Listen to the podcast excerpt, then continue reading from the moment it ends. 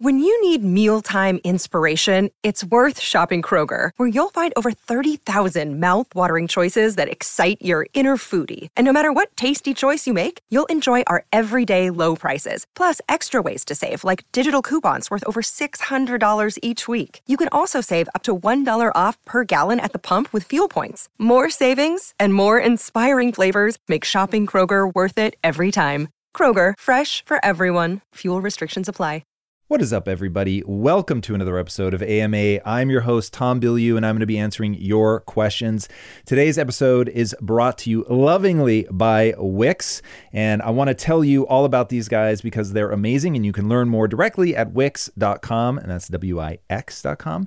All right, it's no secret. Wix is an awesome website that they're going to let you build your own website. They're a platform that lets you create your own amazing site with ease. So, whether you're building a portfolio of work, starting a business, or anything in between, it starts with an amazing website.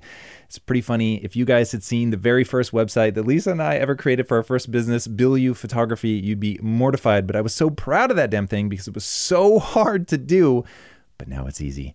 Wix is going to take care of all the heavy lifting with reliable hosting to keep your website safe, your email marketing ideas ready to rock and roll. They're going to have simple ways for you to manage your invoices and much more. And what I really love about Wix is that they give you total creative freedom, meaning that it offers you infinite design possibilities, making each website unique and original and totally your vision. Even better, there's a solution for any need that you might have. They've got Wix blog, Wix booking, Wix restaurants, Wix forum, Wix stores, and more. After you've built your site, watch how it improves your business traffic and new opportunities. You know me, momentum matters, and these guys are really going to help you generate some momentum because it's going to be so easy to get it up. It's crazy how far we've come. All right, we have a special offer for you guys. You're going to get 10% off your premium Wix plan by visiting wix.com forward slash impact. That's Wix, W I X dot com slash I M P A C T. All right, if you're serious about your business, you need to be serious about your website. So get Wix. All right. First question is from Anonymous. Hi, Tom. My brother says I fill my head with a lot of bullshit because I don't have anything real to worry about. He also says that even though I say I'm grateful for what I have, that it's not the case because I don't really grasp how privileged I am. I have to say that it's true. I'm ashamed to say it, but I'm not able to grasp the value of money, how lucky I am to be going to a great university, living in an apartment studio, being physically and mentally healthy, and a lot more things I say I'm grateful for. As I type these things, I can understand understand them on the surface, but I can't seem to really feel grateful. Even worse, I can't seem to love people I should. This is going to sound awful, but I don't feel as though I love my parents, which is horrible because they are amazing. I also don't know if I'd be able to identify love if I felt it versus feeling comforted by someone. What is love, and how can I cultivate real, powerful feelings of being grateful and loving the people I think I should love? Whoa. Okay, this is a, a very interesting question, and I'm going to try to separate what is probably the case uh, from what might be the case. Now, the probably the case is just spending time focusing on it um, and really getting in touch with your feelings developing sense awareness, a sense of being able to identify the uh, neurochemical states that you're in, um, and then being able to help them flourish by naming them, focusing on them, and fanning their flames. The what might be happening, which is far more distressing, is some sort of, I think it would be called the dissociative disorder, um, where you're actually sort of watching yourself live your life instead of actually being grounded and rooted um, in your life. And that I will say spills into an area that I cannot be useful to you. And you need to um, seek therapy and work with somebody that uh, has real deep experience there. So let's set that that might be aside, in which case, again, I am totally useless. And you need to really work with somebody that um, can benefit you. Now, on to the first side of, hey, maybe this is just a lack of self awareness. Um, and I think that a lot of times people have developed the intellectual self awareness. They sort of know what things should be based on what people have told them, so they can parrot it back, but they've never actually done the work of getting in touch with their emotions. So let's walk through that. So, the way that that works is the first thing that you want to do is begin to be aware of physical sensations when you're having them. The next thing that you need to do is be able to name those physical and um, neurochemical states that you're in. And once you're able to say, okay, I'm having a feeling and it is this feeling anger, rage, gratitude, sadness, happiness, joy, whatever the case may be, but actually putting a name to it, and then being able to trace it back to what the actual cause of that thing is, then you begin to really develop that self awareness. You know not only what state you're in, but you're aware of what's causing that. And if you can go a couple of layers deep on the what is causing it, even better. So, a lot of times people will respond to the surface thing. So, for instance, the most famous argument that Lisa and I ever got into was over a cup of tea. Yes, you heard that correctly. Uh, it became this huge freak out match that almost ended up ruining an entire entire weekend uh, because we were about to leave for one of our first and only getaways at a time in our life when we never, or I should say, I never took time off. Um, and the initial understanding that I had was, oh, we're arguing over a cup of tea. I very clearly could have told you that was what the argument was about. But if you go a layer deeper, and ask the series of why questions. So, why are we arguing? We're arguing over a cup of tea. If I had asked the next why, why are we arguing over a cup of tea? I would have had the realization that the reason we were arguing over the cup of tea was because that cup of tea represented her not taking um, my she wasn't weighing how big of a deal it was that I was taking this time off and how little money we had. And so, if we were going to be paying for a hotel, I wanted to get every minute of use out of it. And from her side, I wasn't taking um, into consideration the fact that she just wanted to have this downtime with me where we weren't being rushed, where efficiency was not the highest value.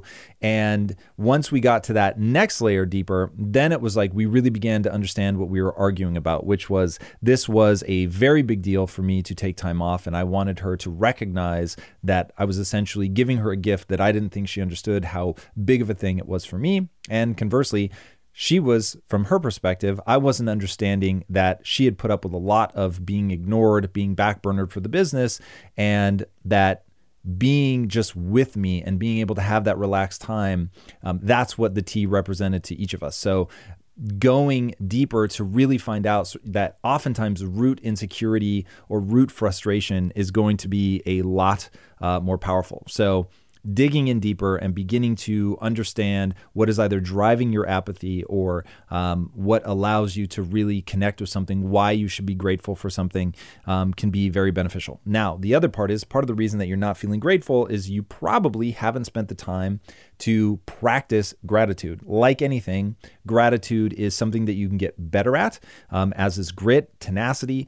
Uh, there are a lot of things that I think people think as being somewhat innate or either just um, proportionate to the situation. Like, hey, I have a loving family, and therefore I would feel the gratitude because that is the reality of my situation.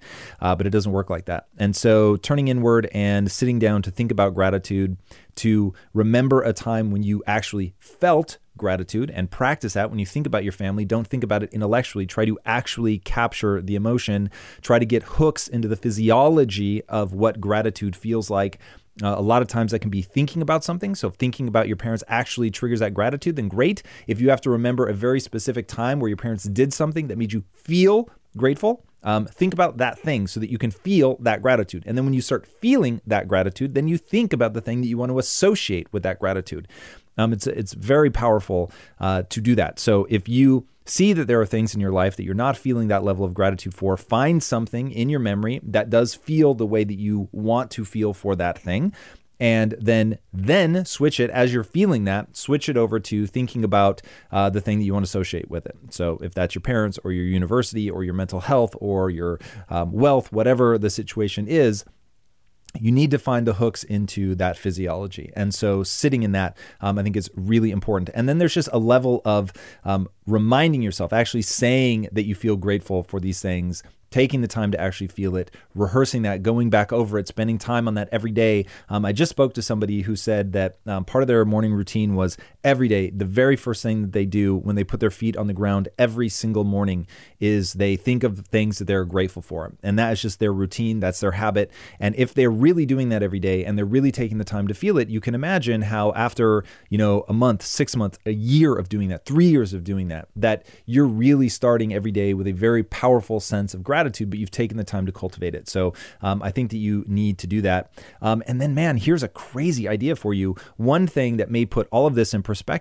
is to at some point um, take a summer, do whatever you need to do, but go travel, go to places where you see that not everybody has it like we have it. There's something about that um, cold shower that makes that warm shower feel pretty fucking good. So if you're traveling around, if you're helping people less fortunate than you, one, it's very powerful in terms of making you feel good about yourself and your contributions, but also it's going to make it real fucking clear how good you have it in a visceral way. No one's going to have to remind you intellectually.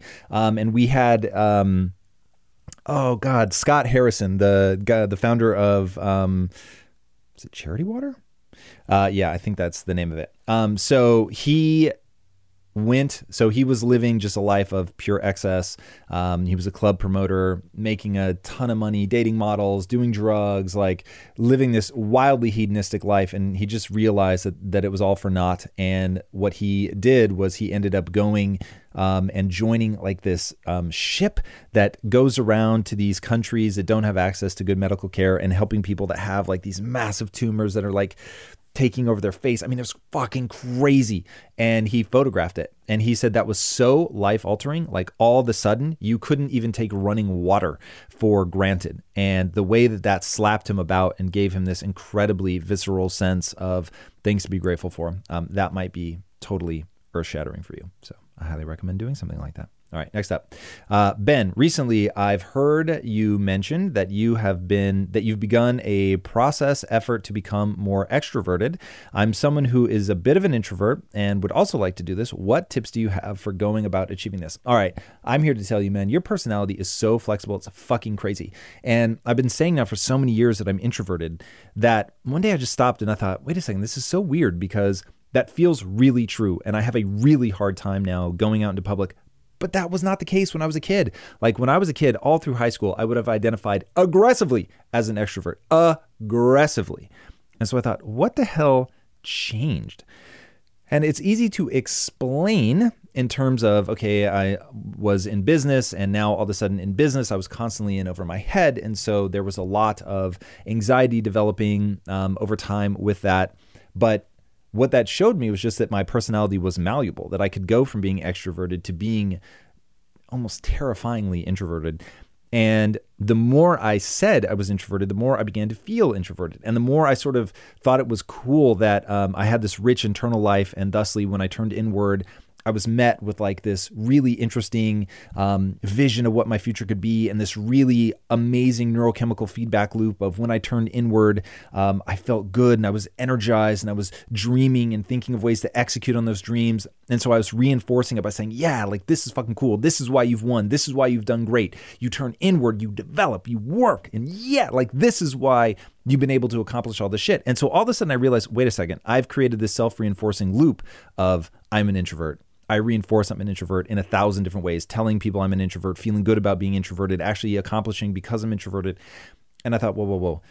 I used to think I was extroverted. I talked about that. I practiced being on stage. I was doing my stand up comedy, like all of that. And that made me extroverted. It made me want to interact with people. So it just became very clear that I was neither intrinsically extroverted nor intrinsically introverted. I could lean on either one and practice either skill set. And over time, I would get better at either skill set. So if you want to be extroverted, what you need to do is start telling yourself, maybe you don't want to go all the way to saying I'm an extrovert because that may feel like total bullshit, but just tell yourself that you're ambiverted, that you can be either introverted or extroverted. And extroversion is a skill that you're working on. You're going to start telling people that extroversion is a skill that you're working on and you're actually going to work on it. So you're going to put yourself in situations where um, you get a chance to practice being outgoing. For me, that has been relentlessly trying to build a network in the world of comic books where I knew absolutely no one. So I was constantly having to introduce myself cold. If you guys saw, I recently posted on Instagram a really cool quote, and it said, uh, Hustle until you no longer have to introduce yourself. And yo, in business, I'm not quite there, but like there are a lot of people I don't have to introduce myself to in business. But holy shit, in the world of comics, I have to introduce myself to everyone. Nobody knows who the fuck I am, nor do they care. And so I am starting as cold as you can imagine. And it's been super powerful to say, all right, dude, you don't get to accept that this is a shit skill set. All you have to do is start getting better. So I committed to getting better and I started practicing and I would go up to anybody knowing that, yeah, I'm probably going to embarrass myself. This is going to be really fucking awkward. And people are startled by how bad I am at walking up cold and introducing myself, but I'm now I'm getting better and I'm just practicing, practicing, practicing, um, and and that's the key. So get out there, do it, put yourself in those super uncomfortable positions. Remind yourself that all of life is practice. It is not about being good. You don't have to go up in that moment and be rad and shine. You're just going to go up and fumble your way through it and be awkward as hell. Um, and things that I do um, is I try, and this this works a little bit easier in the situation that I'm in because I can research people beforehand. So I will go to a comic convention and specifically seek out, uh, let's say, a writer or an artist that I know something about. I've read their stuff, and so it's not like ultra ultra cold. I can just walk up and say, "Hey, man, I read that thing that you did," or "Your art is amazing," or you know this, that, or the other. Look, you guys know um, how much time I'm willing to put into researching things. So when I have that hook, the then I'm able to um, smooth my particular brand of awkwardness. So finding out what your particular brand of awkwardness is, if it's that you don't know what to say, then pre-plan your opening line with anybody that's completely cold. Get that line down pat, and you'll find that that reduces your anxiety about making that first approach. All right, next up, Dan. I am 16 years old. I am a 16 year, nope, I am 16 years old, creative filmmaker, but I am not sure I found the right thing to pursue in my life. I've been making movies since I was five and I always loved it. Later, I discovered YouTube and started filming there. Now I've been doing YouTube for over three years, but I'm not sure whether this is the way to go. I absolutely love what I'm doing. I love being creative and thinking about next projects and next videos. But when I finally get to the projects and actual work, the enthusiasm somehow fades away. I often lose motivation and creativity when working. I think I struggle perfectionism that makes me procrastinate on the ta- tasks that makes the work seem impossible to finish. So my question is, how do you actually get to know what to pursue? In a life where could I be stuck? Um, so here's the reality doing and seeing things all the way to the finish line in it encompasses a certain amount of crushing boredom. And as I've said many times before, boredom kills far more entrepreneurs than failure and people just aren't willing to do the boring shit. They're not willing to push themselves to get good at something. Just now today, in fact, um, I was working on a part of Neon Future, our comic book, which if you haven't read, fucking thing sold out. I'm super excited to announce. Um, so yeah, that bad boy's been selling out left, right, and center. And part of the reason is that I do a lot of boring shit to get it across the finish line. And developing that in yourself comes from changing your identity so that you believe of yourself that you are someone who sees things across the finish line, that that's a very part of your personality. So today, when I was doing boring things like bubble placement, which is fucking boring, I was reminding myself that yes, it would be a lot more fun to be working on the next idea and to just be playing with the shiny new object. But the reality is, I value myself for getting things across the finish line. It is a very part of my identity to do that. So that became my focus. So every 30 seconds when I wanted to stop and do something else, I would just remind myself, hey, what you value is actually getting this thing out and for sale. And I don't put any value in perfectionism. So I remind myself of the Steve Jobs quotes uh, Steve Jobs quote, real artists ship. And I think at the end of the day, you have to have that mentality that whatever you're doing, whether it's a film, whether it's a comic book, whether it's anything, there's going to be more of it in the future. And any one thing, if you're trying to make it perfect, then it's never going to see the light of day. And the way that you're going to get better is by creating something that borders on being a lump of shit and you're going to put it out into the world and you're going to see how people react. And just know that over time, doing that over and over and over, and every time making a sincere attempt to get better, you're actually going to get better. And so I try to think of things in um, 10 year increments. And when I think about something in a 10 year increment and I know, whoa, 10 years from now, like Neon Future is the worst comic book we will ever put out because we're going to get better and better and better. So if you think about it like that and think about what a beast you'll be in 10 years, then that should give you the impetus to keep going. So the reality of getting great, you're going to have to do boring shit. Steve. You mentioned many times that on your way to success, you had to learn to close the gaps to become and learn what's necessary to become an entrepreneur. Imagine you have three months' time where you could just focus on the soft skills side. Now, looking retrospectively, based on your experience, what would you focus on and how would your daily routine look like? All right. So, first of all, you're not going to be able to do shit in three months in terms of getting really good at something. So, you're going to want to take the next three months and really just begin to build habits and routines um, that are going to empower you. You're going to spend the time thinking about mindset purely. You're going to lay a foundation for how to learn, how to think. Um, and so, for the next three months, I would essentially just memorize and practice the book Mindset by Carol Dweck. Um, that's like the amount that you're actually going to be able to learn in three months is is really pretty limited. So I would put it all into something that is foundational. And that foundation is mindset. Mindset. Get after it. All right. Let's talk about Brand Crowd. Brand Crowd is an online tool you can use to make amazing logos in seconds.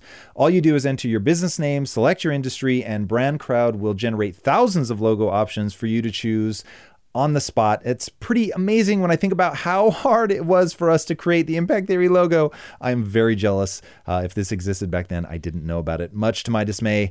Once with BrandCrowd, you have a logo that you like. Their online editing tools also will let you customize them if you want. It is super easy. You can choose custom fonts and colors, do basically anything you want until your logo is just right. So, whether you're a fitness trainer, a life coach, a startup founder, whatever, if you need a logo fast, BrandCrowd is for you. And get this, it is 100% free to get started.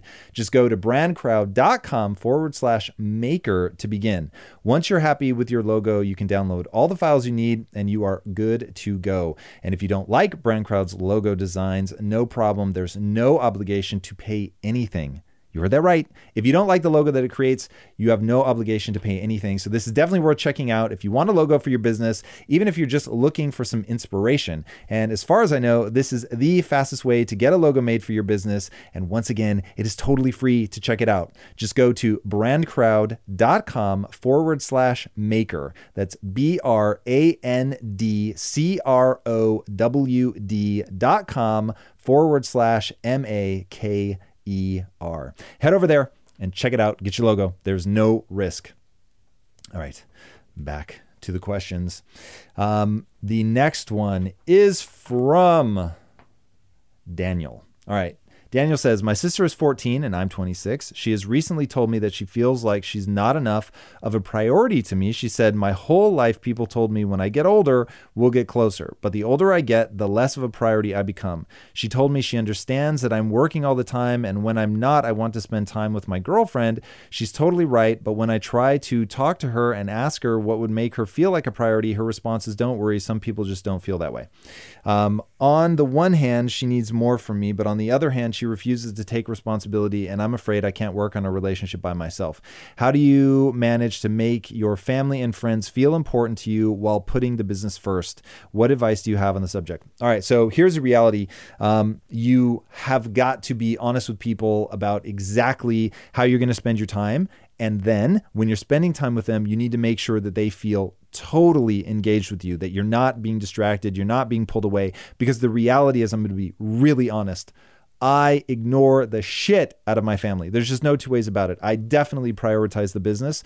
And the reality is that probably, and I mean, no, probably about it, that means I'm not as close to my family as I could be. So this is me being honest with myself and my family about what it is that gives me that deep sense of fulfillment. And the reality is, I need to be pushing myself and working and driving to build something incredible because that is the thing that fulfills me the most. Now, at the same time, having said that, I absolutely love spending time with my family. So this is not me like trying to get away because I don't enjoy being around them. I absolutely fucking love being with my family. Nobody more than my wife. And even my wife is Monday through Friday is definitely deprioritized to the business. But on the weekends, I make sure that when I'm with her, I'm really and truly with her. And I focus on how I make her feel. And I make sure that she feels like she's my number one because she is more important to me than the business. So even though the business gets more of my time by hour, there's no question she is more important to me. And so if I were in a position where one or the other had to go in some magical scenario where I just could not have both, it is very clear to me that it would be a wiser decision to choose my wife. So I make sure that I make her feel that. And when I don't make her feel that, I respond. So you're going to have to be honest with your sister about what your priorities are and let her know it isn't that I don't love you. I love you very much. And I want to make sure that we carve out and then carve out whatever amount of time you actually want to be spending with her. I'm going to carve out um, one day a month or two hours every week, whatever, whatever the right answer is for you. There's no right or wrong answer, but whatever it is that fits what you want from your life, I'm going to carve that time. That time is just for us. And we're going to do something that's incredibly special together and then really be there. So I'll give you an example with my own sister. I see my sister about once a week and she comes over on Sundays and we go to the comic book store together and we play video games. And that's it. And we have that time set aside and we look forward to it. And when we're together, I'm not, you know, off doing something else. I'm not checking email uh, in between rounds of the video game. Like I'm totally engaged. And because of that, it's been amazing. And having her move here has really been extraordinary. And we have gotten closer than ever, but we only spend about, I don't know, four or five hours together a week. Um, and that is also time that I spend with my wife. So when we're playing video games, the three of us play together. So we found a way to spend that time together to do something that we love and enjoy um, and, and be together as a family. So making sure that you have that time set aside again for what you want not just letting her make demands um, that don't fit in with what you want for your life but you need to be honest. And if being honest about the amount of time that you want to spend with her makes you uncomfortable then you need to look at why that makes you uncomfortable. Is it making you uncomfortable because it's just hard to say hard things or is it making you uncomfortable because it's not actually what you want? So making sure that that's all in alignment. And look i've had hard conversations with um, people in my life over the years uh, with being realistic about the amount of time that um, I'm going to spend on my business and myself, and that that just you know only leaves a certain amount of time.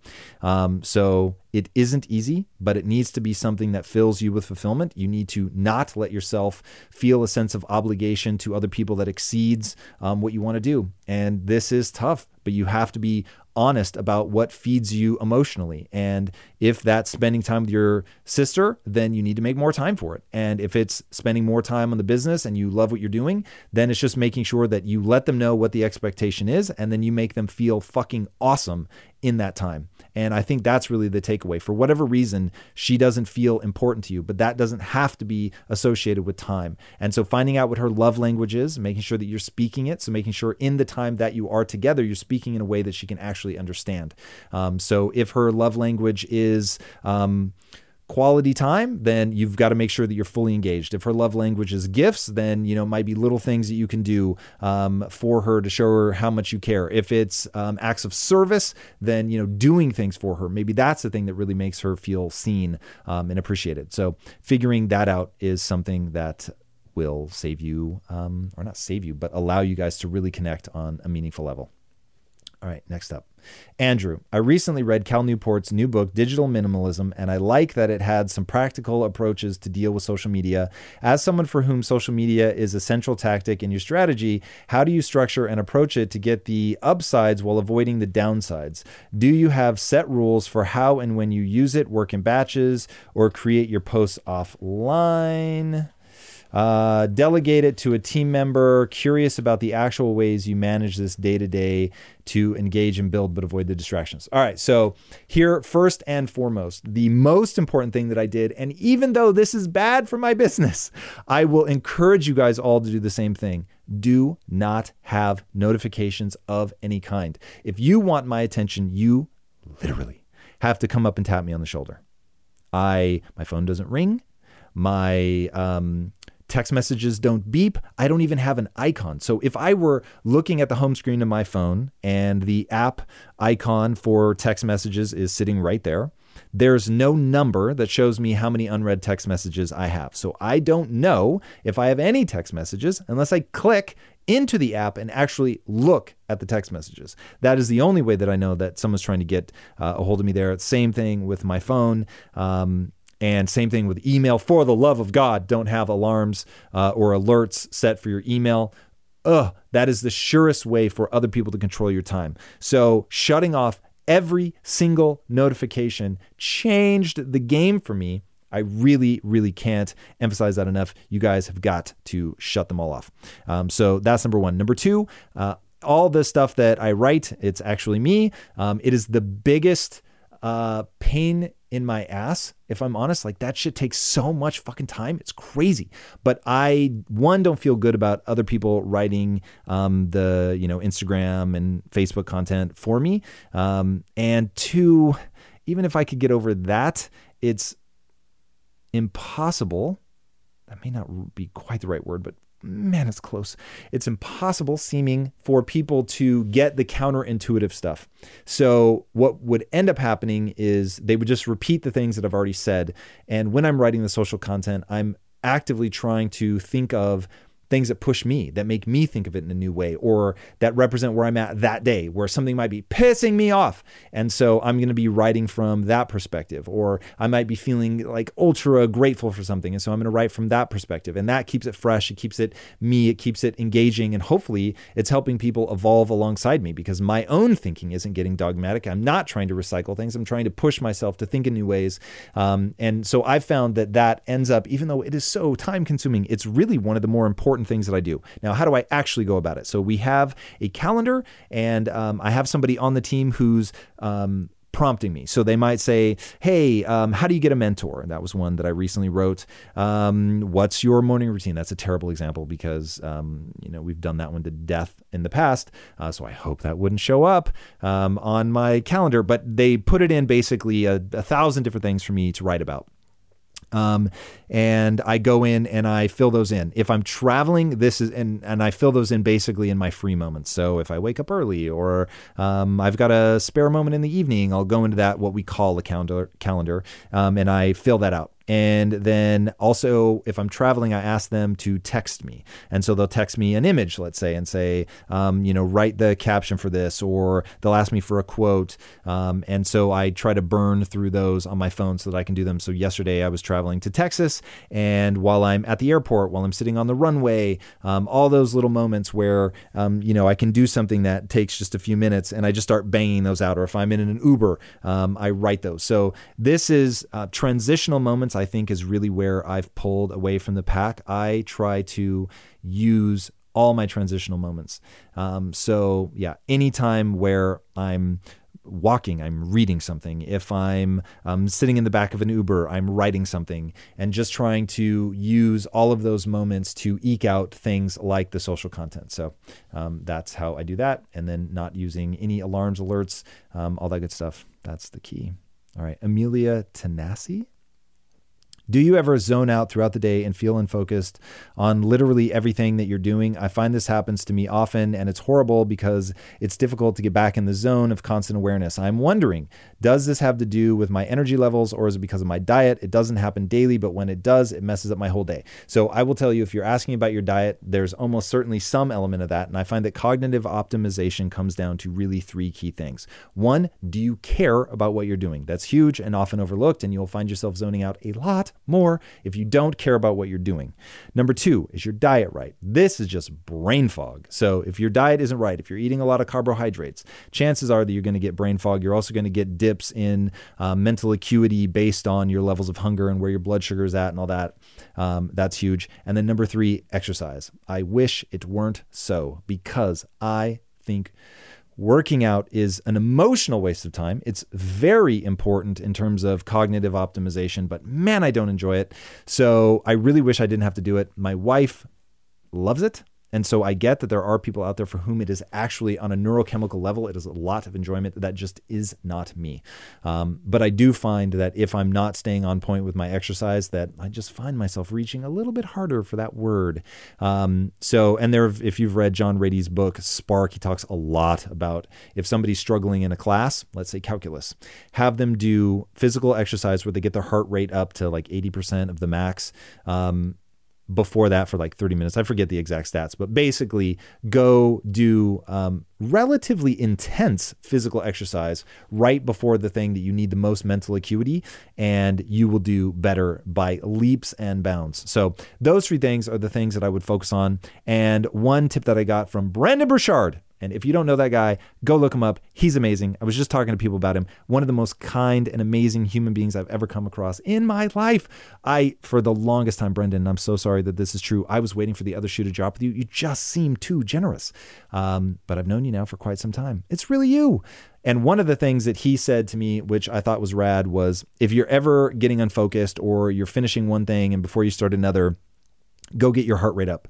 Um, go for a walk do air squats um, do uh, you know a mini workout. Just do something that really gets your blood pumping clears your focus come back with energy and intention uh, and get back to it. And that is something that i have employed many times. So if i ever find myself getting zoned out like that i do air squats. And air squats are simply um, this is a ben greenfield um, thing to with no weight on your back you just squat. And he said this is something that he does if he's about to like um, have a thanksgiving meal or um, something carby and he didn't expect so he'll just go in and do 40 air squats. Why 40? I have no idea, um, but that's the number that he chooses. I do usually groupings of 25, and I try to do as many groupings of 25 as I need. Um, and I found that really powerful for getting my blood pumping, getting focused, and um, quite frankly, if you're doing a lot of them, it actually starts to shape your legs, which is pretty amazing. So there you have it. All right. Augusta Gordy. During the last year, I've been exposed to countless awesome information from life insurance to Wim Hof cold therapy from your podcast. I'm a 41 year old and I spent the last 17 years trying to climb the corporate ladder and I feel a little burned out. The only thing I do love about corporate, the only thing I love about corporate is being able to take information I learn and share, apply it with small business owners. Also, I read quite a few books to build my knowledge as well. Thanks, Kwik Learning. Jim Kwik, I love that guy. Uh, what information can you share with someone in their middle age that wants to pivot into business consulting outside of his nine to five? All right, motherfuckers, I feel super passionate about people that are at that stage in their career. And I am here to tell you right now, as somebody in my 40s and I'm more on fire than ever, more driven than ever, working harder than ever, getting better faster than I've ever gotten in my life. This comes down to how fucking bad do you want it? And do you buy into the bullshit about being over the hill or um, being stagnant or, you know, the world is moving so fast? Man, that is all fucking narrative. That is what you tell yourself you need to rejuvenate your thinking. You've got to be thinking about things that you really care about. You've got to be focused on reinvention. You've got to be willing to shake things up in your own life. And if you're able to do that, if you're able to pivot to something that you're fucking excited about, that you're actually on fire for, and that you're doing the reps to get good at. Like that's where a 20 something is gonna fucking eat your lunch, man. They are hungry. They want this shit. They're panicking. They're desperate. They've just gotten out of school. They are fucking lost, and the world has told them that this is their time that they can go and be anything they want. And so even they have this like wonderful mixture of panicking about their fucking future and believing that it's possible, that they're young and that this is their time. And so they've got the energy and they go after it. And man, I just see the world fucking beat people down. It's bananas to me. You can choose to let life beat you down, or you can realize you're the ultimate adaptation machine. And just because you've spent the last God knows how many years of your life sucking wind or feeling like you're declining or getting worse, that does not have to be the scenario. If you're eating right, you're taking care of your body, you're exercising, you're focused, you're you're hungry, you want something, you build into your identity that you're the kind of person that learns and grows, then you can do that. You don't need to succumb to old age. That is something that people allow themselves. They feel like, oh, well, I've invested this many years into learning this thing, and so I should keep doing that. If I had that same mentality, I'd still be in nutrition, or I would have stayed in technology, or I never would have admitted to myself that I had a whole lot to learn, and I would have stayed teaching film all of those would have been a crime. And so, man, you guys have heard me talk about this before. I am haunted by one fucking quote Genius is a young person's game. That kept me up at night for a long time. And that is still the hound biting at my ass that keeps me moving, that keeps me fresh, because I refuse to let my past be bigger than my future. But the only way that I'm going to continue to make sure that my future is bigger than my past is to force myself to rethink, to re educate, to reassess everything going on in my life and to find those wonderful areas of collision where you're able to bring a revolutionary new insight to an industry because you're now coming at it from a different way. And let me give you a concrete example of what I mean by that. Coming into comic books from the world of nutrition, looking at the state of the industry and distribution within it, it is so patently fucking absurd that in the nutrition space, you're dealing with very robust distribution systems. You're dealing with incredible technology that allows you to see what's selling in what area, in what store. It is unbelievably useful for product development, for understanding where to send your sales staff, all of that, what's working, what's not working. And then coming into comic books and realizing that it is it's just amateur hour. And that forced me to go, okay, what can I bring from the world of nutrition and distribution over there? What did I learn there that I can apply to this? And because I don't have the same assumptions that somebody who grew up in the comic industry, I start thinking about things in a radically different way. And that is going to allow me to not fall prey to a lot of the problems that companies in the game, entrenched, that grew up there, are falling prey to. So when you're not only willing to evolve. You're desperate for it. You're hungry for it. You want to reinvent yourself. That's how you begin to extend the age at which you can have these tremendously disruptive and interesting ideas. But you've got to disrupt yourself first. And that's the key. If you can't disrupt yourself, if you can't force yourself into a new area to learn something from the ground up, to challenge all of your assumptions, then you're going to stagnate. And if you allow yourself to stagnate, then you're going to fail to achieve what you want to achieve. But it's even more than saying the age is just a number. It's recognizing what makes youth useful. Because once you understand that what makes youth useful is that they have that energy, they have a perspective that the world hasn't seen yet because they grew up in a different time in a different era. Then they come in and they have these quote unquote radical ideas. But the reality is they're only radical to the establishment. They're actually completely fucking mundane compared to all the people in their generation, which is why they will grow stale. Because their whole generation is thinking exactly the fucking same because they all grew up the same way. So it isn't about being old or being young. It's about can you change your mindset? So young people change the mindset of the system. They don't change their own mindset, which is why they end up falling prey to the same cycle of revolution to dogma to irrelevancy. So it isn't about being young, it's about disrupting your own thinking. All right. I can feel that I could go on and on and on and on and on about this. Um, one, it terrifies me because I do not ever want to feel like I'm not having new and interesting ideas because that's part of what fuels me. And two, it's just exciting to have something to look forward to. So I know that the only way that that's going to happen is if I'm constantly disrupting myself. I'm constantly seeking a new way to see things. I'm constantly reminding myself that my current skill set has already taken me as far as it's going to. And if I want a new skill set, I have to learn new shit. I have to disrupt myself. I have to think in a new way. I have to get outside of my box. And that means getting way the fuck outside of your comfort zone. So do all that learn some new shit, immerse yourself in youthful culture, if for no other reason than they're the ones with the ideas that are going to disrupt the current system. And quite frankly, they're the ones that you want to market to because they're the ones that are influenceable. But that's a whole nother fucking thing. All right. There it is. Thank you guys so much for joining me. By the way, if you didn't know, Neon Future is selling out. We are crushing it. I'm super excited. Um, one of the largest retailers for comics sold out of our inventory and they ordered heavy. They said that they could have sold a lot more, but we're sold out at the distributor as well, which is a problem, but it's a good problem. So, for everybody out there that supported us, thank you so much. Issue 2 is on stands April 24th. If you haven't added to your pull list, do it. If you want a copy, you can always order online uh, from us at comics.impacttheory.com. And you can also get it at Comixology for those that are savvy like that. All right. Until next time, my friends, be legendary. Take care.